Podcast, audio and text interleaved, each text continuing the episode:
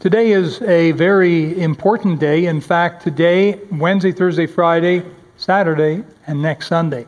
Very important days in the life of our church and in the life of our Christian homes and families because it's the time of the year that we deal with one of the most important subjects ever, ever, and that's um, uh, missions and getting the gospel around the world. And it's so very important and uh, it's sad that not more Christians realize the importance of it. Um, you know, as uh, parents, we uh, have our children, we enjoy them, they grow up. Sometimes they go astray. Sometimes they don't keep in touch with us like they should. But we all say the same thing how quickly the time went by. They're gone. Wow, those growing up years, we thought they'd last forever, but they didn't. And the children became teenagers before we knew it. And instead of looking down, we're looking straight in the eye, and some, sometimes we're looking up at our children. And uh, some parents uh, down the road a little bit have regrets that they didn't take more time with their kids and do more things as a family. And that's sad when we have regrets like that. Now, there is no perfect family. Every family's got a regret somewhere. But some parents end up with too many regrets because they really were too busy trying to make money or too busy uh, fixing up the house, whatever, rather than spending the time with the, the children. Because houses burn down, they get robbed and so on. Jobs, you get fired. Money, inflation, you know, wipes out your money, or it can get stolen. But your family and your children, usually they go with you right right through your days, you've got them. They outlive you, right? Your family, so very important. And sometimes we learn the lesson too late. We should have spent more time with the children. Missions is one of those things that too many Christians don't realize the importance of and come near the end of their life on earth, or let me say this, when they get to heaven, they're going to have regrets that they didn't get more involved with the greatest business in the world, because that's what real missions is. I know there's a lot of crazy eyed stuff going on, you know that.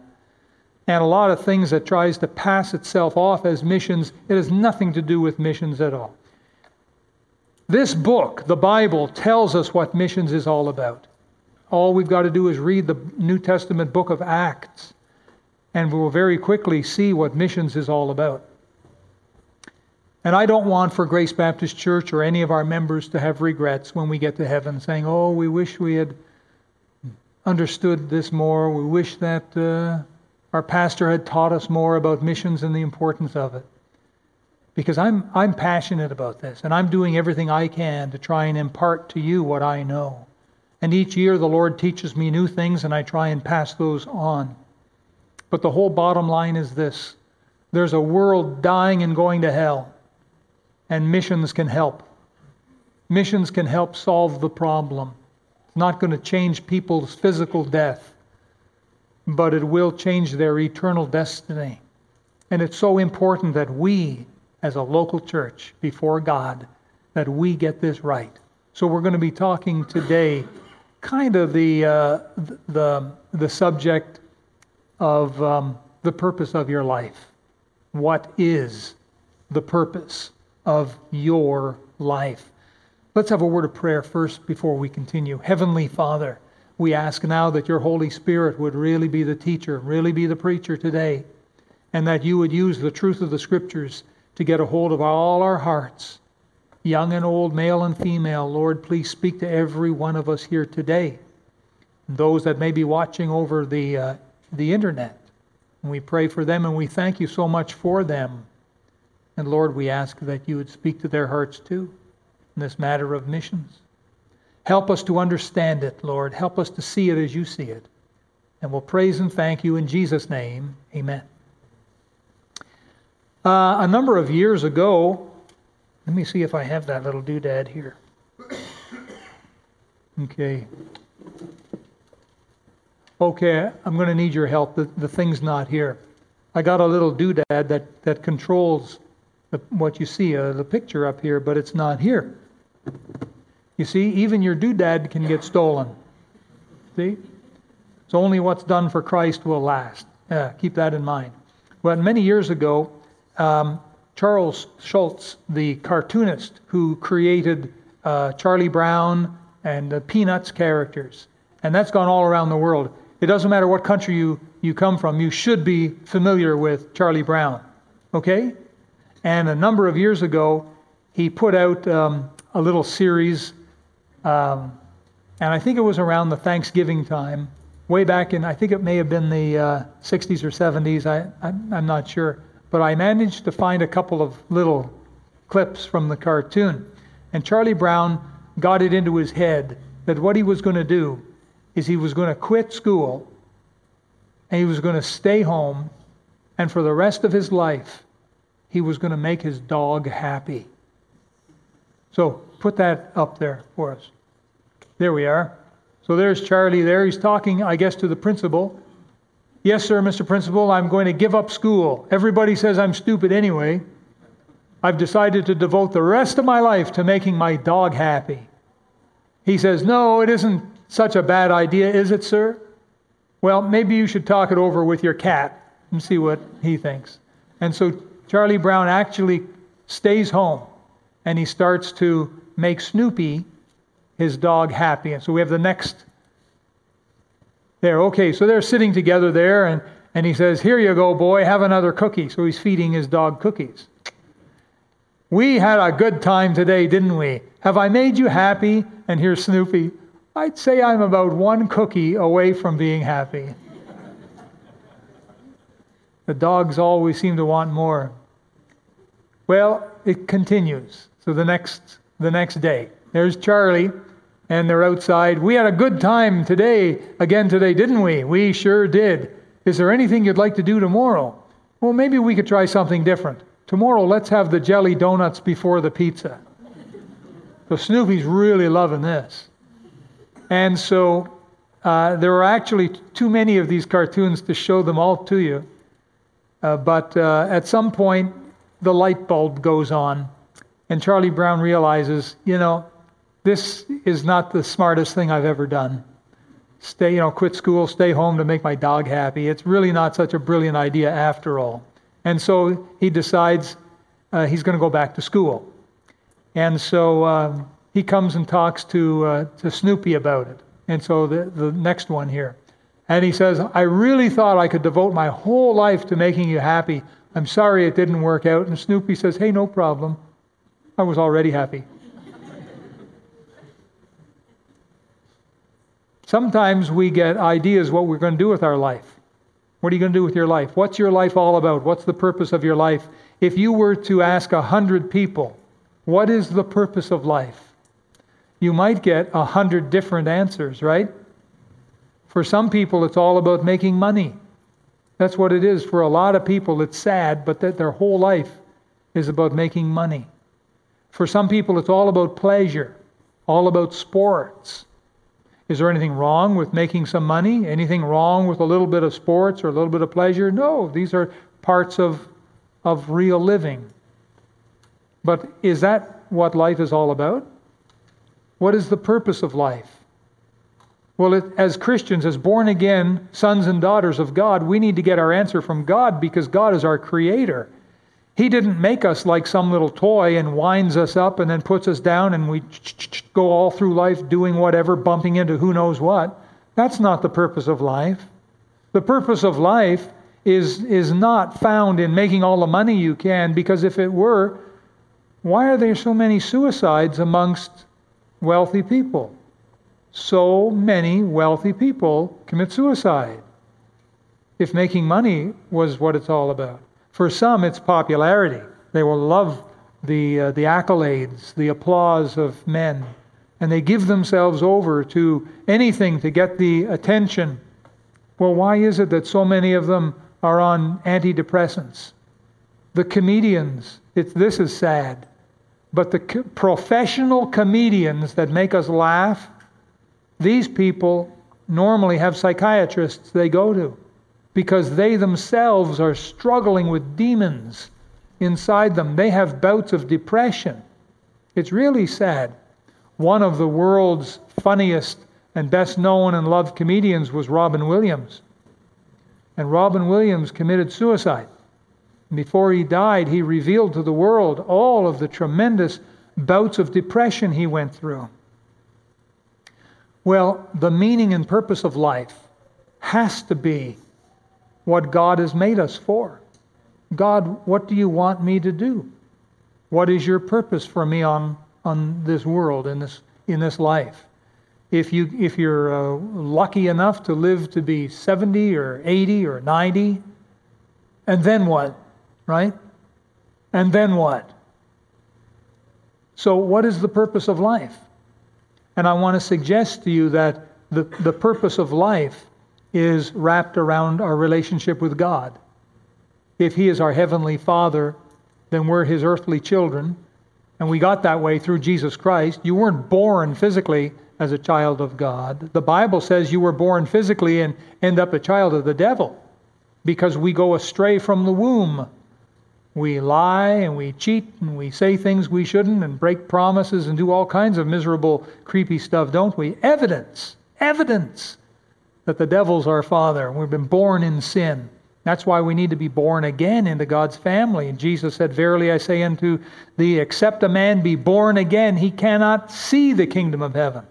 It's that important. If you're here today and you've never been spiritually born again, that is your biggest primary need you need that more than you need food. You need to be born again. After you're born again, your eternity is settled. You have a whole new relationship with God. It's like your eyes are open. It's like you've come out of the womb. It's life. It just is brand new.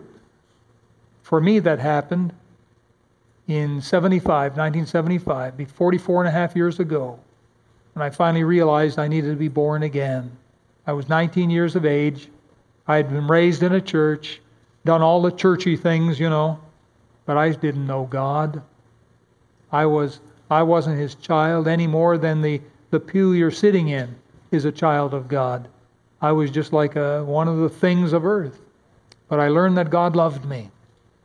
As creepy as I was, God loved me and sent his son to die for me on the cross of Calvary. And on the cross, he, po- he bore every sin I'd ever committed. He paid for every every last sin I'd ever done. How he did it, maybe I'll never know, but he did it. He paid what I owe in hell. He paid it. And then he died and rose again the third day, and he knocked on my heart's door on April the 5th, 1975, April the 6th, 1975. And that's when I opened my heart and said, Lord Jesus, I need you. Come in my heart. Forgive my sin. Be my Savior. Did he come in? He sure did. He came in came into my heart. That was on a Sunday, too, April 6, 1975, around noontime or shortly after noon. It was in the ballroom of a Holiday Inn, the airport Holiday Inn in Montreal. And I went forward on the invitation and I received Jesus Christ as my Savior. And that's how I got to be part of God's family. And then shortly after that, God spoke to my heart and told me He wanted me to serve Him full time. Well, I thought He had made a mistake. I thought He had the wrong guy. But he kept telling me. So finally, I end up in Bible college. And uh, what's left of me is standing before you today. But what is the purpose of our lives? Is the purpose of my life, my life, to stand behind a pulpit and preach? Well, that may be part of the purpose, but it's not the bigger picture. Well, what is the bigger picture? The bigger picture is to follow God, the heartbeat of God. What is God interested in? God is not willing that any should perish, that means to die and go to hell, but that all should come to repentance. That's what missions is all about. That's why this time of the year is so vital for us. If we want to secure the blessings of God, not just on our church for the next 12 months, but in our families, on our homes, and upon the individuals who take part, we need a faith promise conference. We need to re educate ourselves once again in the necessity of getting the gospel around this world through the channel of missionaries, men and women who, whom God has called, and they can take the gospel to places we can't get to. God already has missionaries for Surrey. It's called Grace Baptist Church. And this city is they're getting their doors knocked on by men and women of this church. And they're being ask if they have any interest in spiritual things, and if they do, they're being given Bible studies that'll help them to come to know the Lord as their own personal Savior. And so we got Surrey covered. But what are we doing for the rest of Canada? And what are we doing for the rest of the world? That's where we need help. That's where we need missionaries. And so the purpose of our life is not to quit our jobs and stay home and make our dog happy. The purpose of our lives is not to go out and get two and three jobs and to try and become a millionaire. The purpose of our life is not to take every educational course online and at college and university that we possibly can. The purpose of our life is wrapped around our relationship with our Heavenly Father. And our Heavenly Father wants help in His business. His business is getting the gospel around the world so that people have an opportunity to hear. You say, well, what if they don't want to hear it? We have no control, do we? There are 600,000 people in the city of Surrey men, women, and young people. 600,000. Our job is to give them an opportunity to hear the gospel of Jesus Christ. How that they too can have their sins forgiven. How that they too can be born again into God's family and be in heaven one day. That's good news, isn't it? Boy, that's good news. Whenever I give out a, a little gospel tract, one of our little flyers, it's not even a brochure, it's just a tiny little thing that opens like this. On the front, it says, Everyone needs a home. And you know, everyone needs a home in heaven, really. And so on the inside, it talks a little bit about our church. But then when I, I, I, turn it over and I show the people on the backside, I say, here's a couple of Bible verses that talk about heaven and how you can know that you're going to heaven. That's good to know, isn't it? And people always say, yeah. And that's what I give. I give away. And all that's part of missions. It's all part of soul winning. We've got missionaries in parts of the world that are doing pretty much exactly the same thing. And some people hear and they get saved. And some people hear and they want nothing to do with it. Well, that's the way she goes. But at least they've heard. We can't convert anyone, but we can give people opportunity to hear the gospel. Usually, I try and include the gospel every Sunday morning in our church because there's a very high probability that we'll have someone in our Sunday morning church service who does not know the Lord as personal Savior. And I always try and include that in there. I think it's very important. What does God say in the Bible about the meaning of life for His children? Let me read a couple verses for you. John 15, 16. Ye have not chosen me, but I have chosen you and ordained you that ye should go forth and bring, and bring forth fruit, and that your fruit should remain, and whatsoever ye shall ask of the Father in my name, he may give it you. Ephesians 2:10 For we are his workmanship, created in Christ Jesus unto good works, which God hath before ordained that we should walk in them. Hebrews 10:24 And let us consider one another to provoke unto love and to good works. God's will for our lives is that we be profitable for him and how is it that we can be most profitable for God? And that's where missions comes in. Folks, this is not, is not just a program, this is the program. This is not just one little add on, little option that we put. Hey, we're having a potluck, potluck on Saturday night. Anyone who wants to come, come along. You know, it's a little option. That's not what missions is. Missions is the program. Every person here today who's been born again into God's family, whether that happened in this church or anywhere in the known world, you got into God's family because someone shared with you the gospel, be it on radio or television or a friend, or you found a gospel tract, or you just opened the Bible that someone happened to leave or give you and started reading. Someone was involved somewhere with your salvation.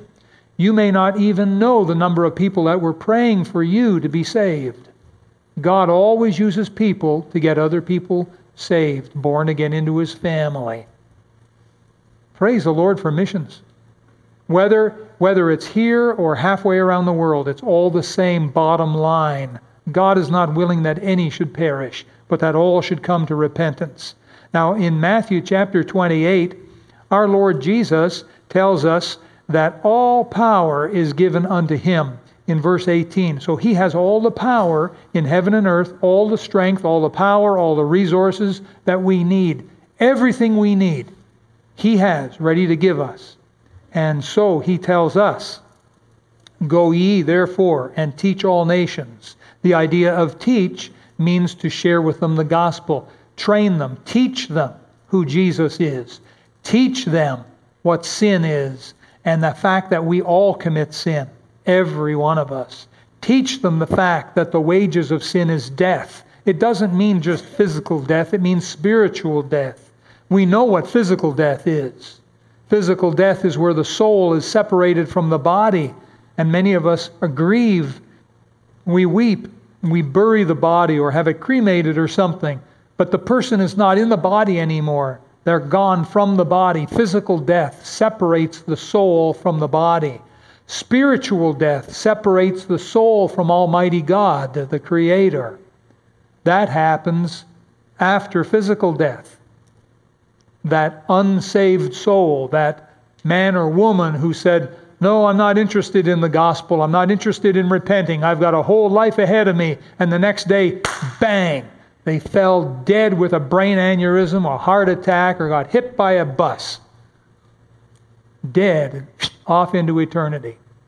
Every year, 55 million people, give or take, die. Every single year. 55 million people are off into eternity. It works out to something like, I believe it's two people every second of the day every second. One, two, three, four, five. There's 10 people that died right there. All over the world. They're dying for every cause known under the sun. But they're dying. And if they're not born again, they're lost. If they're not part of God's family here in this life, they die and they're still part of the devil's family after death. The Bible tells us where they go. There's a heaven above and a hell below. And either we're born again and we're on our way to heaven, or we're lost and we're on our way to hell. We're told in Luke chapter 16 about a very wealthy man who died and left it all behind, and then he lifted up his eyes in a place called hell. Say, who said that story? Jesus. And when Jesus was on earth, he spoke more about hell than he ever did about heaven. Why? because it's important that we be educated. That's why he said to go and to teach all nations. All of the unsaved people of the world need to be taught. That's what missions is all about. That's what soul winning is all about. To help others to know. Now, what they do with it, we, we have no control, do we? Can't force anyone to be saved. If they don't want to be born again, that's up to them. But this is God's plan. And so we're to to teach them how to be saved. And after they're saved, it says baptizing them in the name of the Father and the Son and the Holy Ghost. Baptism is not for babies, baptism is for believers. And verse 20, then teaching them to observe all things whatsoever I've commanded you. And then Jesus says, Lo, I am with you always. And I've told you this before. In our King James Bible, you've got always and you've got always with an S. This one has no S on it. And what it means is all along the way, all along life's pathway, Jesus said, I'm with you. I'll never leave you nor forsake you. That's good to know. If He's sending us into all the world, it's good to know that wherever we go, He's there with us. Always means at all times during the day. Always is more like spatial, geographic, all along the way. Always is more like uh, the time, the time element of it. And so Jesus saved us in order to send us into all the world. But not all of us can go into all the world. I sure can't. So what do I do? I need a missionary who can go to Bangladesh for me. I need a missionary who can go to Uganda for me. I need a missionary who can go to mainland China for me. I can't get into all the world. We need missionaries to help us. And that's why it's so important that we support missionaries. Praise the Lord, God has allowed us to support 76 missionaries Hopefully, we're going to take on two more today, we'll find out. God sends us missionaries. I believe that by faith we can support them. We've certainly proven it so far, haven't we? By faith, every year our mission support has gone up. We wonder, will it go up this year? Have we reached our maximum? And we find, lo and behold, it goes up again. How do you account for that? That's when God gets involved. That's why Jesus said, All power is given unto me. And this is Jesus' church. And so when we simply yield ourselves and say, Lord, what do you want me to do? He'll whisper to our heart what he wants us to do. And we might say, Well, Lord, I, I'm not sure I can do that. And Jesus answers, No, you can't, but I can. And Jesus will supply. And he'll make sure that you get a little raise here or a little bonus there, or you'll get a little windfall over here. He will bring the money in through you. That's why it's called faith promise giving. You don't look in your pockets and purses and look at your bank account and say, hmm, now what, what could we maybe do without? How could we do this? That's not what it's about. That's not how it works. We get on our knees and we pray, Lord, what do you want me to do? Or whatever you want me to do, you'll have to help me, Lord.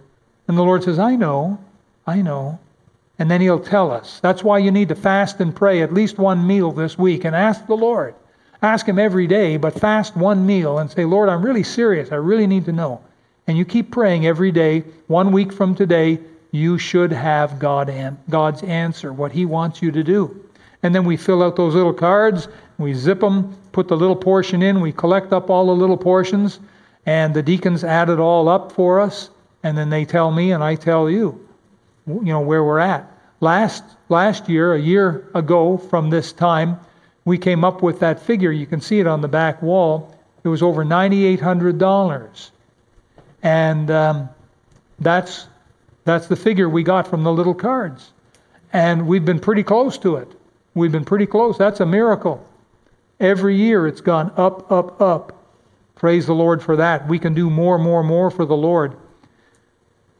Now, um, is it even possible for this church to reach the world with the gospel? Let me tell you a story, true story.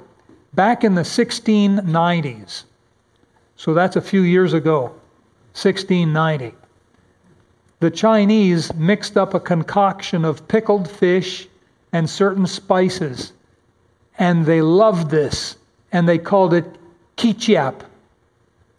And about 20 years later, something like that, in the early 1700s, this table sauce had made its way into Malaysia and Singapore through the, the traders that would come and go. And then it was discovered by the British. About 20 years later, it had become a standard on British tables in Britain. Now, the Malaysian word for the sauce was kechap which eventually evolved into an English word. Can you guess what it is? Ketchup. Now you know where ketchup came from. But listen to this. In 1876, a young man uh, named Henry Heinz. Have you ever heard that name before? Henry.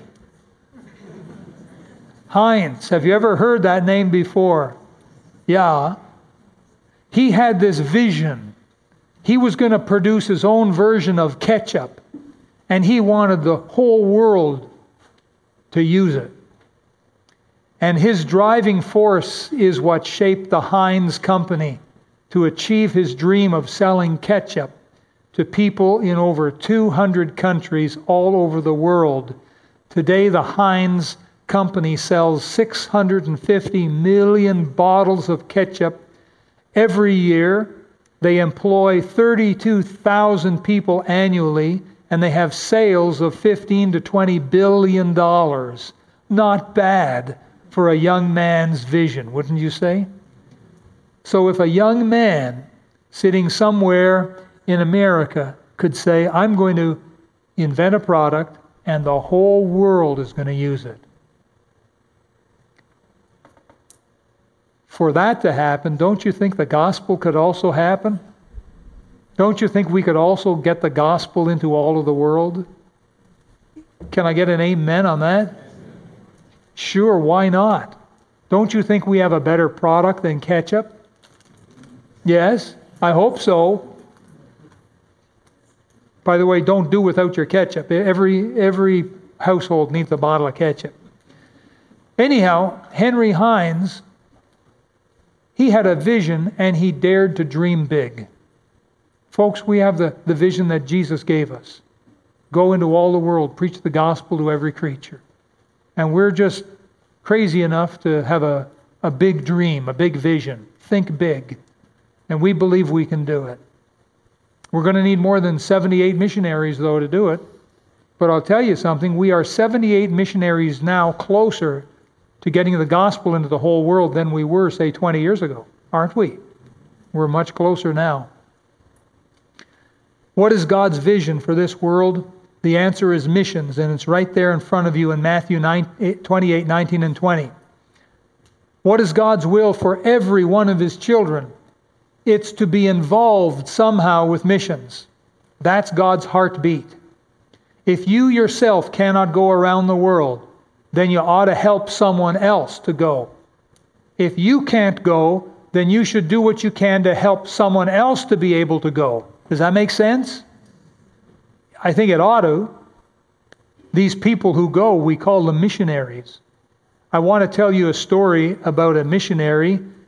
He was born in Canada in 1859, February 10th, you know, on a farm near London, Ontario. His name was Jonathan Goforth. His, his mother loved the Lord and influenced him to pray and love and read and memorize the Bible. At 18 years of age, Jonathan was finishing up his high school work and he came under the influence of a preacher named Reverend Lachlan Cameron. He was a true minister of the Lord Jesus Christ. And he went this one Sunday to Reverend Cameron's church and he heard a sermon from God's Word that cut him very deeply, but it was exactly what he needed. The Holy Spirit used the Bible and that sermon to bring him under conviction that one day he would yield his life to the Lord. Henceforth, said he, my life belongs to Jesus who gave his life for me. So, under this impulse, he became an active and growing Christian. And he sent for a supply of gospel tracts. If you're not familiar with the word tract, it just means a little pamphlet. A gospel tract is a pamphlet that has the gospel in it, and it tells you how you can know that you're going to heaven. And so Jonathan sent away for a quantity of these, and uh, he startled all the people at church by standing out outside on the front door, giving a gospel tract to everyone who entered the church that day. Well, Jonathan grew spiritually, and he was ready for God to deal with him once again. On a special day, he went to hear a sermon by a heroic missionary pioneer named George L. Mackay. He was a missionary to China. And this man was full of the Holy Spirit of God. And like Peter and Paul and Stephen of old, Dr. Mackay pressed home the need for missionaries, for young men to give their lives and to go to China. He told how he had been going far and wide all across Canada, seeking missionary reinforcements to help in China. But so far to date, he had not even found one young man willing to respond. Simply but powerfully, Dr. Mackay said these words I'm going back alone. It'll not be long before my bones will be lying on a hillside somewhere in China. To me, the heartbreak is that no young man has heard the call to come and carry on the work that I have begun. As Jonathan Goforth sat there that day listening to this sermon, he was overwhelmed with a sense of personal shame. He describes his reaction as follows There was, there was I, brought with the, bought with the precious blood of Jesus Christ, daring to dispose of my life as I pleased. Then and there, I gave in to Jesus Christ, and from that hour, I told him I would be a foreign missionary. On his first day in Bible college in Toronto, Jonathan walked through the slum section of town, praying that God would open a way whereby he might take the gospel to the needy homes and hearts in that area. He did not hesitate to enter saloons and brothels where he was able to win a number of people to the Lord Jesus Christ. People that were broken. Um, we would call them disrespectful or disreputable people. One night, as he was coming out of a street that was particularly evil, a policeman met him and said to him, How have you the courage to go in those places? We policemen never go in there except in twos or threes. And Jonathan responded to the policeman and said, I never walk alone either. There is always someone with me, referring to the Lord Jesus. October 25th, 1887, Jonathan married the love of his life, Rosalind. After a memorable farewell in the historic Knox Church of Toronto, the Goforths sailed for China February 4, 1888. They first settled in Chifu for nine months of language study. With elation of spirit, the Goforths moved further and further into the interior of China on the way to re- the remote province of Honan to set up a home and a mission station. Before reaching Honan, Goforth had received a letter from none other than Hudson Taylor himself. Hudson Taylor told him of tremendous obstacles ahead and reminding him that he needed supernatural assistance. He wrote these words He said, Brother, if you would enter that province, you must go forward on your knees. Meaning that every day he had to pray and pray and pray for God's help and power in order to get into that province. And Jonathan Goforth did just that. Not a day passed, but that circumstances and events caused him to recall his life text, the Bible verse that he relied on. It's in Zechariah 4 6. Not by might nor by power, but by my Spirit, saith the Lord of hosts. That's a good Bible verse for every one of us here. The missionary had a passion for preaching, a longing to develop the converts into New Testament churches and 12 years later, by 1900, there were over 50 churches that he was able to start in China. I'll, I'll stop there. But in 1936, at 77 years of age, totally blind, the Lord took him home. We're going to meet him one day in heaven. What a wonderful fellow. His wife, Rosalind Goforth, was a tremendous woman of prayer, and she wrote a book a few copies of which we have here. We've given to Bible college students years ago. Rosalind, uh, Rosalind Goforth wrote this book, How I Know God Answers Prayer. If you want an excellent book that'll help you to pray, get that book. If you, if you don't have the money for it, go online. They have it in PDF. You can read it for free on the internet. You don't have to even buy it. Rosalind Goforth, How I Know that God answers prayer. It's good for men and women. I've read it myself. It's an excellent book, and I highly recommend it.